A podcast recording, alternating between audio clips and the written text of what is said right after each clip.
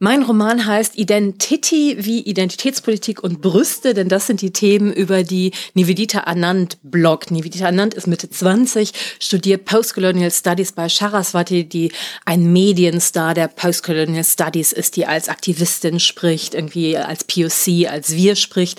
Und dann kommt aber plötzlich heraus, Saraswati ist weiß, ist Sarah Vera Thielmann aus Karlsruhe. Und dann muss Nivedita ihr komplettes Leben neu überlegen und geht dann zu Saraswati und versucht Antworten von ihr zu bekommen. Und der Roman ist eigentlich dieses Aushandeln zwischen den beiden. Was bedeutet das? Wie können wir jetzt damit umgehen? Kann es vielleicht sogar Verzeihen geben? Wer weiß.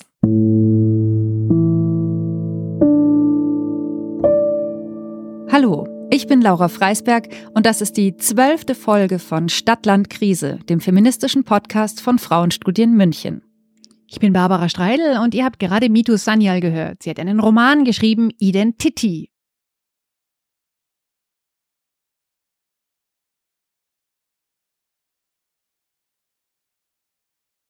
Identität und Titten, Brüste und Identitäten. Es geht um die Frage, ob Race so ein variables Konzept ist wie Gender oder anders gesagt, wenn es Menschen gibt, die transgender sind, kann es dann auch Menschen geben, die transracial sind. Und warum ist das eben nicht vergleichbar?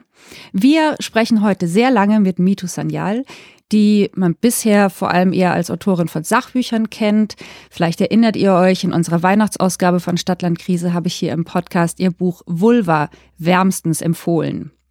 Ja, die MeToo ist für uns richtig eine Weggefährtin. Sie hat zum Beispiel bei unserem Kongress zum 30. Geburtstag von Frauenstudien auch die Keynote gehalten.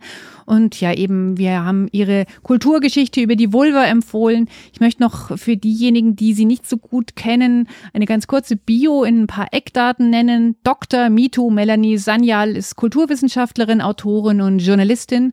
Sie ist auch Referentin für Genderfragen und Dozentin an verschiedenen Unis. Sie lebt in Düsseldorf. Sie schreibt Bücher und Texte und Hörspiele für diverse Rundfunkanstalten, zum Beispiel im WDR oder im Deutschlandfunk.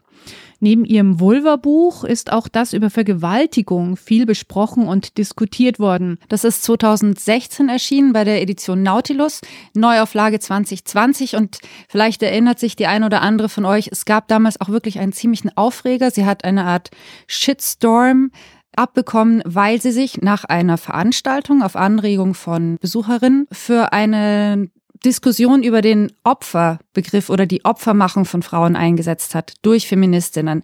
Sie sagt, männliche Täterschaft und weibliche Opferschaft, das muss nicht immer ein Teil unserer Menschheitsgeschichte sein. Und ein Begriff war dann, der eben diese Empörung, diesen Shitstorm ausgelöst hat, auch bei manchen Feministinnen, dass sie gesagt hat, der Begriff Überlebende aus dem Englischen übernommen, Survivor, ist gar nicht immer so passend im Deutschen.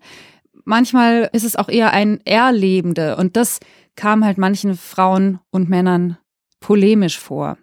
Bisher vor allem Sachtexte, jetzt auch nach Hörspielen, ihr erster literarischer Roman. Und mich hat interessiert, das war meine erste Frage an Mito, was denn zuerst da war. Dieses Thema, die Frage, können Menschen transracial sein, wo es ja auch ein reales Vorbild gab, oder der Wunsch, literarisch zu schreiben, einen Roman zu schreiben.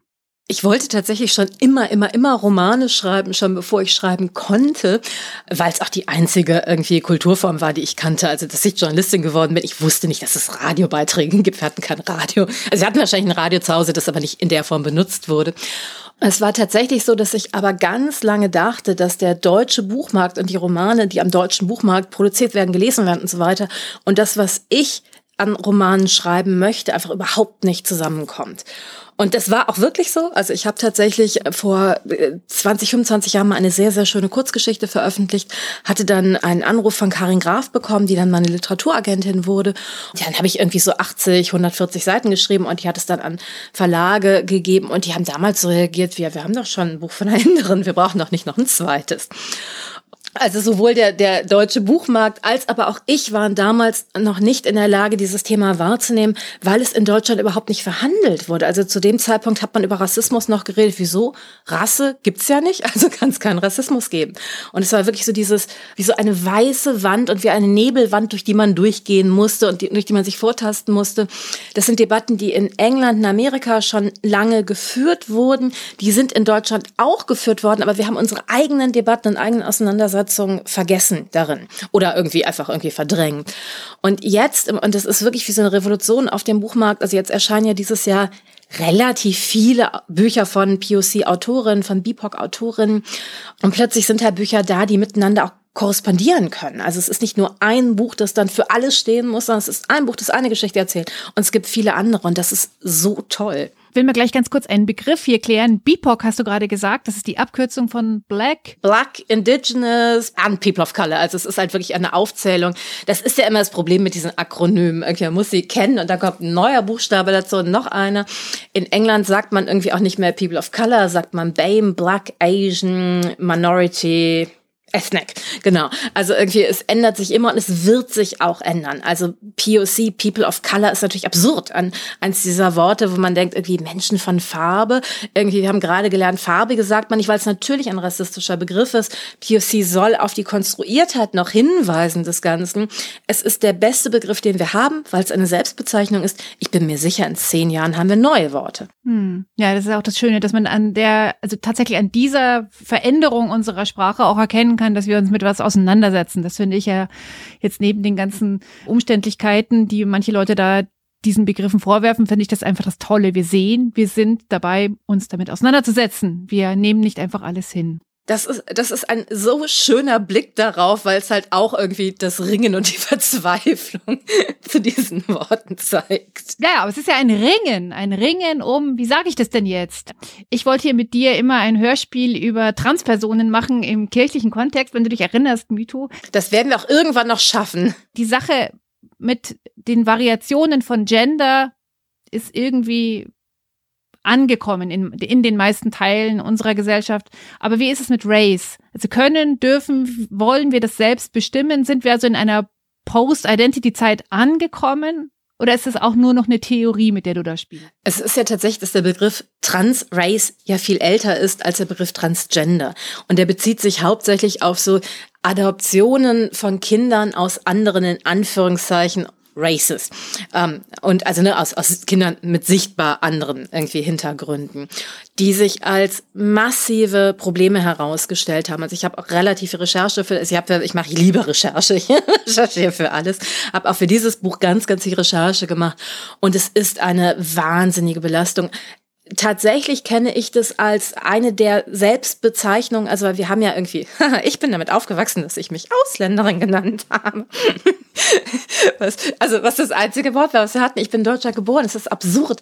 Irgendwie, ähm, und dann kamen halt so irgendwie multikulturell, dann irgendwie, also ganz viele wirre Menschen mit Migrationshintergrund und so.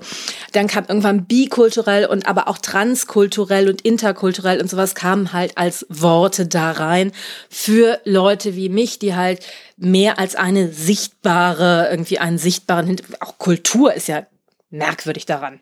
Entschuldigung. Also, ne, ähm, wir haben ja alle ganz viele Kulturen. Warum irgendwie soll meine Kultur plötzlich meine Hautfarbe sein? Also ganz, ganz schreck. Also diese ganzen Definitionen und Trans-Race ist tatsächlich etwas in den Debatten um Rachel Dolezal. Es gab einen vergleichbaren Fall in Amerika, eine schwarze Bürgerrechtlerin und Aktivistin, die sich dann plötzlich als weiß herausgestellt hat. Und irgendwie Rachel Dolezal hat dann irgendwann in den Debatten fiel der Begriff Trans-Race für sie, weil es zeitgleich mit Caitlyn Jenner, die halt auf dem Vogue-Cover Cover war und wo genau diese Debatten geführt wurden. Und man gesagt, ja, wenn er das eine akzeptiert, könnte er das andere nicht ablehnen. Und dann gab es ein großes Ring darum, kann man das vergleichen? Ist es dasselbe? Weil es natürlich stimmt, dass Race viel konstruierter ist als Gender. Also nicht irgendwie, dass Gender echt und, und, und genuin und authentisch ist, aber irgendwie, dass Race wirklich so offensichtlich kompletter Bullshit ist. Also wir leben in einer Welt, in der es Realitäten geworden sind, die wir nicht ignorieren können. Wir können, also Leute, die einfach sagen, ich sehe keine Hautfarben, sagen, ich setze mich nicht mit Rassismus auseinander, weil ich nehme ihn einfach nicht wahr. Natürlich wäre es wunderbar, wenn wir irgendwann in einer Welt leben, in der wir Hautfarben genauso sehen wie Farben von irgendwie, weiß ich nicht, ähm, Stoff und so weiter. Aber da sind wir einfach noch gar nicht. Bloß weil ich nur Mütter habe, müssen meine Kinder nicht alle weiblich sein. Also Gender wird ja von Generation zu Generation sowieso neu vererbt und damit anders verhandelt. Das ist bei Race anders. Also irgendwie, dass wir wirklich diese Idee haben von Vererbung, von Blutlinien. Es gibt diese ganze in Amerika One-Drop-Rule, also ne, nur ein Tropfen schwarz, Blut ist immer rot. Absurd. Ne? Und dann bist du schwarz. Das heißt, wir haben sowieso ein anderes Konzept, mit dem gearbeitet wird und über das auch Diskriminierung und über Sichtbarkeit wird auch Diskriminierung verhandelt. Und das auszublenden ist ganz, ganz schwierig. Der Gedanke, irgendwann in einer Welt zu leben, in der Race tatsächlich etwas ist, was entweder wir uns frei auswählen können oder einfach nicht mehr existiert. Weil das ist die andere Sache darin. Und mit Gender können wir ganz viel Spaß auch haben. Also es gibt Sexismus und alles, aber unter anderem irgendwie finde ich es auch super, eine Frau zu sein und habe ganz viel Spaß daran. Und Nivedita in dem Buch möchte halt auch an Race Spaß haben. Die möchte über Rassismus reden, aber die möchte auch diese ganzen Aspekte von Belonging und, und all das erforschen, was ihr bisher nämlich auch vorenthalten wurde. Ich möchte, bevor Laura die nächste Frage stellt, möchte ich unbedingt noch einen Satz, ich habe mir ganz viele Sätze aufgeschrieben aus deinem Roman und einer auf Seite 59, der geht so, der passt nämlich ganz gut. Rassismus bedeutet nicht oder zumindest nicht nur, dass andere Menschen denken, dass du nicht dazugehörst. Rassismus bedeutet, dass du dich selbst als nicht zugehörig empfindest. Und die so zum Thema Menschen, die sagen, wir haben gar keine Rasse, ich sehe das gar nicht, die blenden eben aus, dass genau dieses Problem existiert. Jemand anders fühlt sich ausgeschlossen. Das, genau, genau, genau. Es geht aber in der Szene ja auch weiter. Sie spricht irgendwie, das ist Nivedita, die mit ihrer irgendwie Lieblingsmitbewohnerin spricht, die weiß ist, die aus einer Familie kommt, die halt eben nicht irgendwie Bildungsbürgertum ist. Ihr Vater ist Friseur und, und die sagt ja, Entschuldigung, das geht mir doch genauso. Und das ist halt auch dieses, also es ist halt eben, ich will damit nicht sagen, Race ist die erste, die wichtigste, die einzige Unterdrückungskategorie, aber es ist die, wo wir unglaublich viele weiße Flecken haben, die wir uns gar nicht angeguckt haben.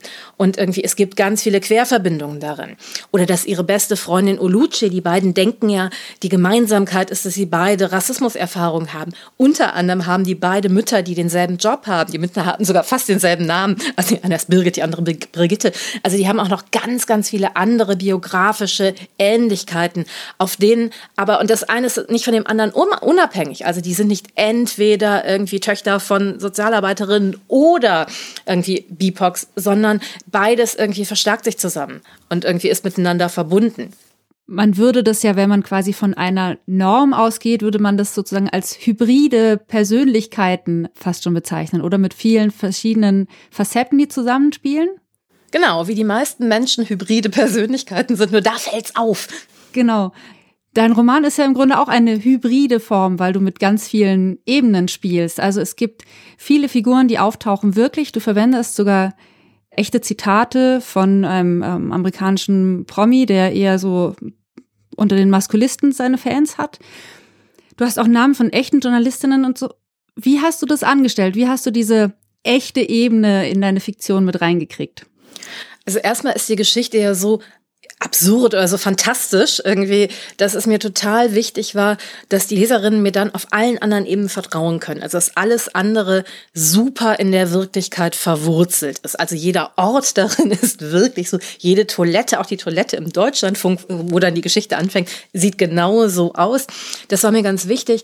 Die realen Figuren, also es gibt, weil es so Debatten sind, die ja hyperaktuell sind sind diese echten Debatten natürlich auch eingeflossen in meinen Roman. Also ganz vieles an der Auseinandersetzung von irgendwie ähm, Rachel Dolezal ist in meinen Roman eingeflossen, teilweise, weil sie sich auf Rachel Dolezal beziehen, teilweise aber auch, als würden Menschen das zu Saraswati schreiben. Das sind da habe ich mit ganz viel mit Zitaten gearbeitet.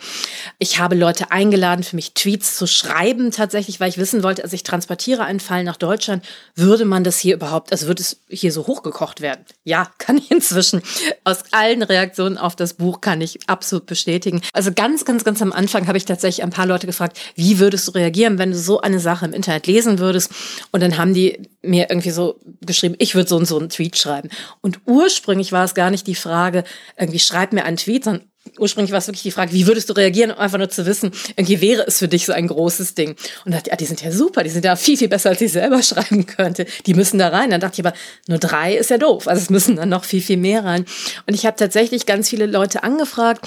Und das war tatsächlich unglaublich toll, sowohl inhaltlich sind die alle anders, als ich sie geschrieben hätte, aber vor allem auch stilistisch. Und das ist ja das Tolle am Internet. Es ist wirklich ein vielstimmiges Medium und dass du diese, diese Vielstimmigkeit und auch das Vertrauen. Also ich hätte jetzt ein ganz schlimmes Buch schreiben können mit ganz viel Rassismus drin. Nein, du nicht. Schön. Finde ich total toll. Also es gibt ja wirklich so wahnsinnig viele negativen Geschichten und Filterblasen und Shitstorms und Pipapo. Und das ist eben genau das Gegenteil, was total toll ist. So ein Miteinander und ein, wir tragen das mit und wir finden das gut und empowern. Das finde ich total toll. Aber ich habe diese Erfahrung ja eh immer mit dem Internet gemacht. Also ich habe ja meine Erfahrung mit Shitstürmen, die ja auch als Recherche dann sozusagen benutzt wurden, um in das Buch hinein zu. Also es gibt ja einen großen Shitsturm in dem Buch, der irgendwie, wo ich ganz viel aus meinen persönlichen Erfahrungen schöpfen konnte. Aber in denen gab es auch immer diese Love-Stürme, also dass Leute mich wirklich verteidigt haben, wie Leute mir auch persönlich geschrieben haben, die ich noch gar nicht kannte, die gesagt haben, macht nichts, es wird vorbeigehen. Und das war, das war auch unglaublich toll. Trotzdem, und das fließt ja auch in das Buch ein, es ist ein Medium, vor dem ich großen Respekt habe. Also wo ich inzwischen auch wirklich Ängste habe, dass ich etwas Unbedachtes schreibe und dann hassen mich irgendwie auch meine engsten Freunde, Freundinnen. Und das ist ja tatsächlich auch Nividitas größtes, größter Schmerz. Also nicht, dass dann irgendwie Rechten sie hassen, sondern sie wird ja in den Shitsturm hineingesaugt wegen etwas, was sie gar nicht wirklich so gesagt hat. Und dann ist sie plötzlich irgendwie Mitschuldige von Menschen, die ihr vorher nah waren. Das trifft sie viel, viel mehr daran. Ich finde ja diese Hassliebe, die Mitu Sanyal mit dem Internet verbindet, die kommt in ihrem Roman Identity auch sehr gut raus. Also manchmal wirkt dieser Sturm von Tweets auch schon so überzogen oder so ja, so schnappreflexmäßig, dass es auch schon wieder komisch ist und sie überspitzt die Dinge ja auch. Oder die Demo, die dann die Studierenden vor der Wohnung von Charaswati abhalten.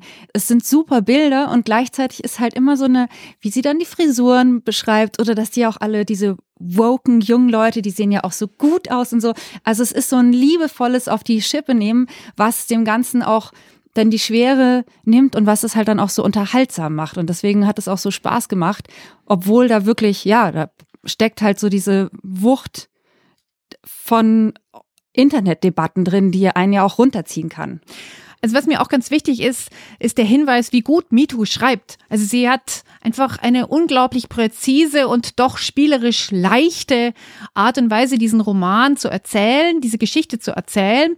Und in ihren oft sehr kurzen Sätzen und Dialogen stecken aber Universen drin. Und sie hat ja vorhin schon erzählt, dass sie unfassbar gerne recherchiert. Das merkt man halt auch. Also zum Beispiel auf Seite 398 des Romans kommt dann ein Satz, die Rassismusexpertinnen im Fernsehen waren von VirologInnen ersetzt worden. Ja, genau so ist es gewesen. Genau so habe ich die Corona-Krise auch empfunden, vor dem Fernseher sitzend. Mhm. Aber sie ist auch nicht nur lustig. Also in der Debatte steckt natürlich ein, ein ernster Kern drin, aber sie, sie haut am Ende auch noch, ja, ein Thema mit rein, wo man halt merkt, äh, Rassismus ist nicht nur, haha, lustig, ich darf das N-Wort nicht mehr sagen, sondern Rassismus tötet. Sie lässt nämlich die Mordanschläge von Hanau bei der eben vor allem junge Deutsche mit Migrationshintergrund erschossen wurden.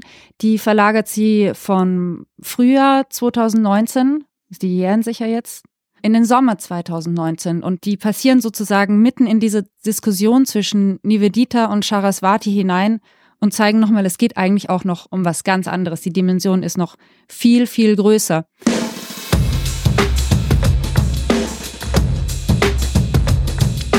Ich habe zwischendrin das Nachwort gelesen und in dem Nachwort erwähnst du ja auch die Morde von Hanau.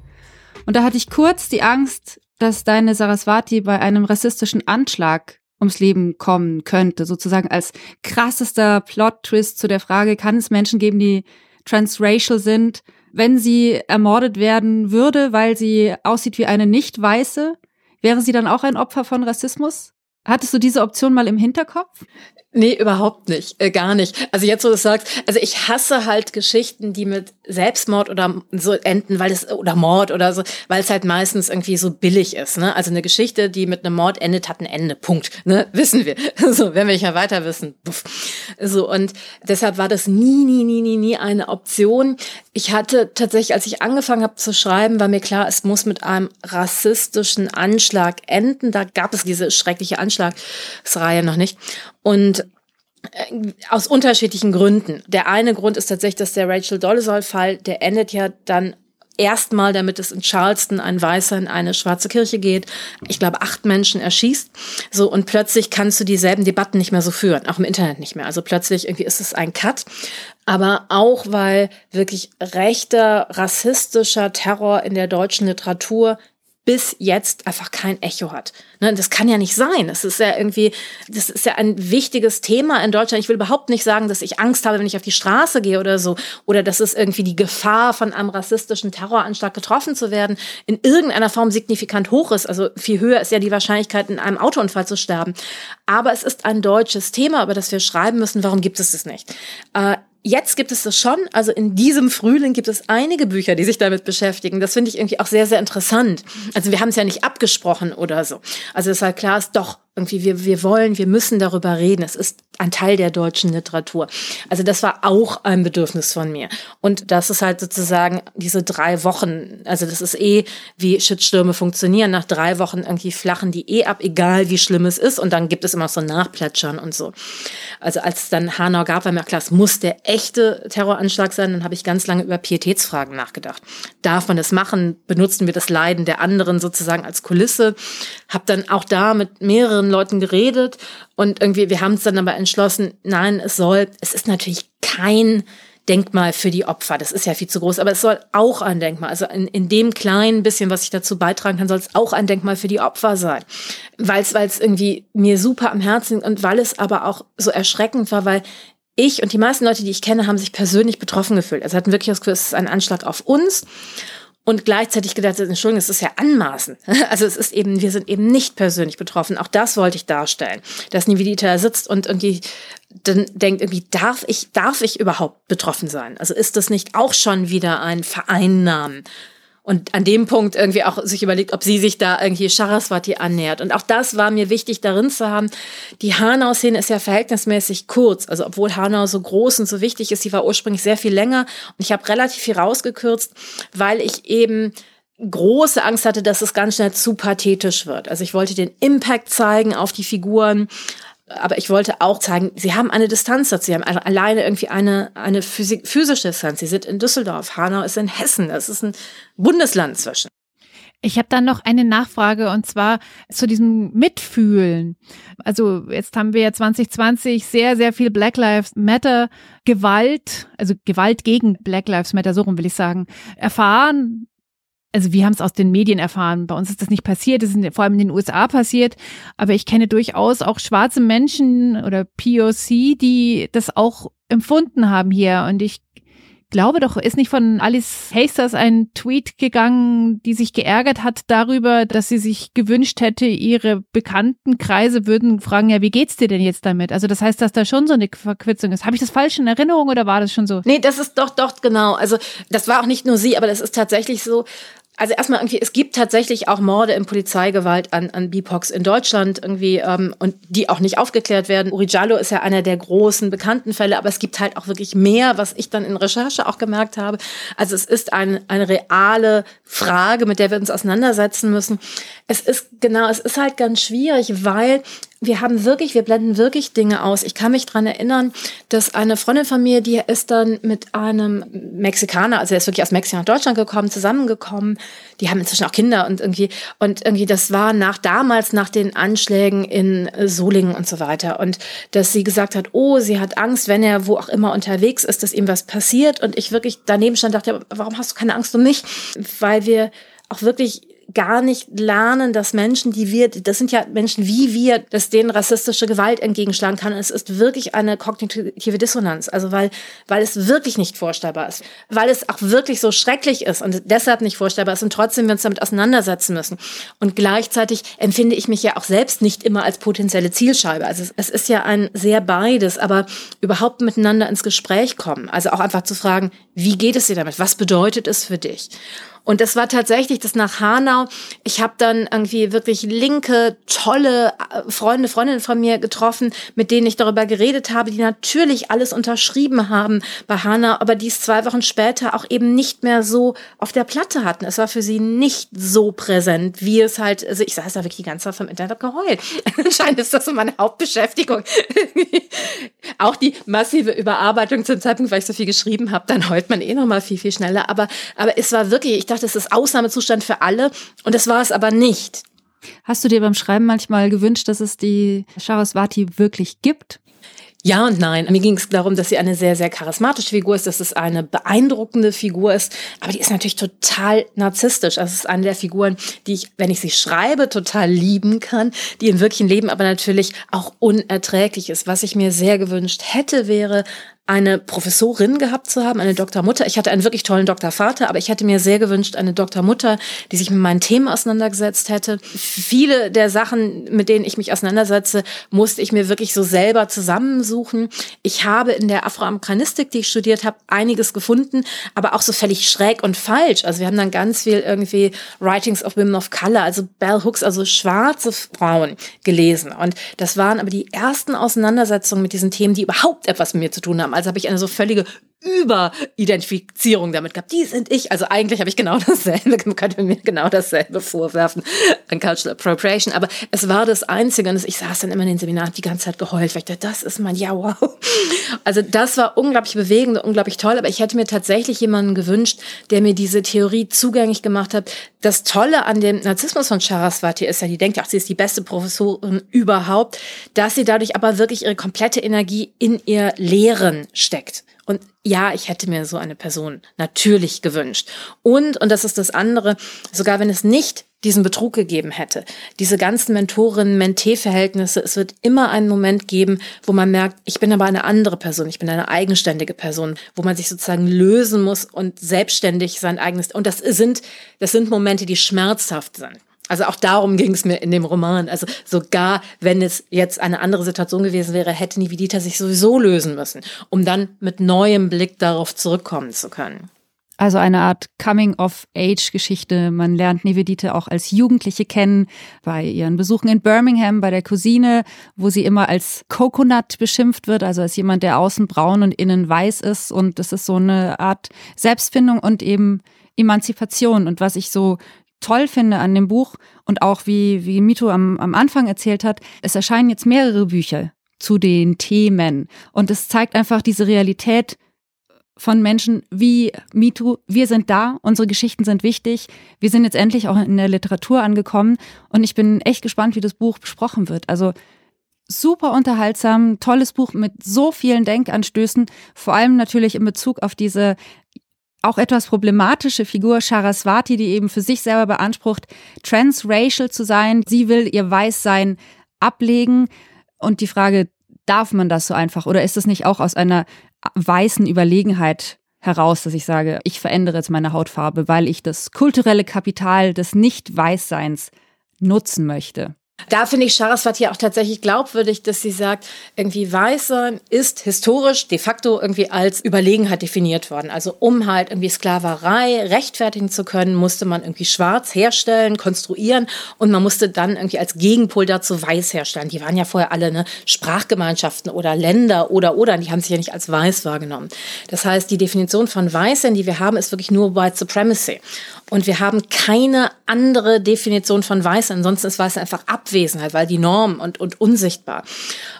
Und schwarz sein oder auch braun sein oder kolonialisiert sein, das sind tatsächlich die Farben auch des Widerstands geworden. Auch irgendwie Black is Beautiful, also der ganze, der, alles, was an, an Wiederaneignung da reingeflossen ist, das ist nie passiert für Weißsein. Und deshalb ist es wirklich ganz schwierig, sich auf Weißsein anders zu beziehen als auf Täterinnen sein. Entweder schaffen wir es, eine Form von Weißsein zu definieren, die natürlich ganz viel auch mit Menschlichkeit zu tun hat, weil die ersten Leute, die weiße Menschen kolonialisiert haben, waren ja die eigenen Menschen. Also, ne, die, die du dann halt unterdrücken musst und zu Soldaten und was auch immer machen musst, um sie dann in fremde Länder zu schicken, wo die ja wie die Fliegen gestorben sind. Also auch die, die ganzen englischen Kolonisatoren hatten, weiß ich, eine Lebenserwartung von maximal zwei Jahren in Indien. Es war, also, ne, um das Empire herzustellen, haben die ihre eigenen, die waren denen egal. Ne? Es ging um eine ganz, ganz ganz dünne Oberschicht, die sehr viel Profite damit gemacht hat. Deshalb auch da irgendwie ein, ein Blick auf Weißsein und Menschlichkeit wäre entweder wichtig oder irgendwann müsste es halt möglich sein, dass du dir überlegen kannst, was bedeutet das? Also irgendwie, weil das sind ja Kategorien, die sind nie stabil gewesen, die haben sich immer verändert. Also ganz lange galten Iren nicht als weiß, ne? Also weil irgendwie dann wurde halt erklärt, wo Iren dasselbe sind wie Schwarze und so weiter. Juden, Jüdin, ne? Kennen wir alles. Also wissen wir, wissen wir, wissen wir. Das heißt, Weißsein ist genauso instabil und auch das und Saraswati hat ja deutlich gemacht, nicht weiß sein ist ein kulturelles Kapital geworden. Und das wäre vor 50 Jahren anders verhandelt worden. Toll, großartig. Ich wünsche mir, dass jemand so ein Buch schreibt, dass wir da weiterdenken. Und danke, dass du mich wieder zum tollen Weiterdenken gebracht hast. Danke. Oh, danke euch. Ja, vielen Dank. Das war Mito Sanyal, deren Buch Identity gerade im Hansa Verlag erschienen ist. Und ich wollte noch was anmerken. Natürlich gäbe es jetzt einige feministische Theorien, wo man sagen könnte, wessen Körper werden wie ausgebeutet, wie wird das andere erschaffen, sind Frauen nicht immer auch das andere, sind Männerkörper auch Körper, über die verfügt wird. Also da steckt echt einiges drin. Aber wir sind schon wieder am Ende angekommen. Wir sind schon wieder am Ende angekommen. Das war die zwölfte Episode von Stadt, Land, Krise mit Mito Sanyal. Und in der nächsten Folge wagen wir ähnlich wie jetzt mit Charaswati, Mitu Sanyal, transracial Identitäten auch ein Blick in die Zukunft, weil Utopien ja eigentlich auch immer in die Zukunft gerichtet sind. Wir sprechen mit Julia Fritsche aus München über ihre Überlegungen zu Utopien. Wenn ihr Lust habt, uns oder unseren Podcast oder unseren Verein zu unterstützen, dann macht das sehr gerne. Die Möglichkeiten findet ihr auf der Vereinsseite unter dem Stichwort unterstützen. Ihr könnt uns auch sehr gerne Kommentare hier hinterlassen oder euer Missfallen oder euer Gefallen über Sternchen, Likes und Daumen nach oben kundtun, wenn ihr möchtet. Leitet unseren Podcast weiter und das könnt ihr nicht nur auf der Frauenstudien-Webseite machen, sondern das könnt ihr auch auf unserem neuen Instagram-Kanal machen. Und hören könnt ihr uns, falls ihr uns bisher über die Frauenstudien-Website kennt und aber mal mitnehmen wollt, zum Beispiel bei iTunes, da könnt ihr den Podcast runterladen oder über Spotify. Google geht auch noch. Google Podcast. Habe ich letztens gesehen. War ich ganz überrascht. Das sind ja wir. Macht es gut. Bis dahin. Ciao. Ach, das war jetzt wieder die Trambahn bei dir. Oder? Die ist gerade wieder vorbeigefahren. Tschüss, Trambahn. okay. Toll. Tschüss, Trambahn. Tschüss, Trambahn.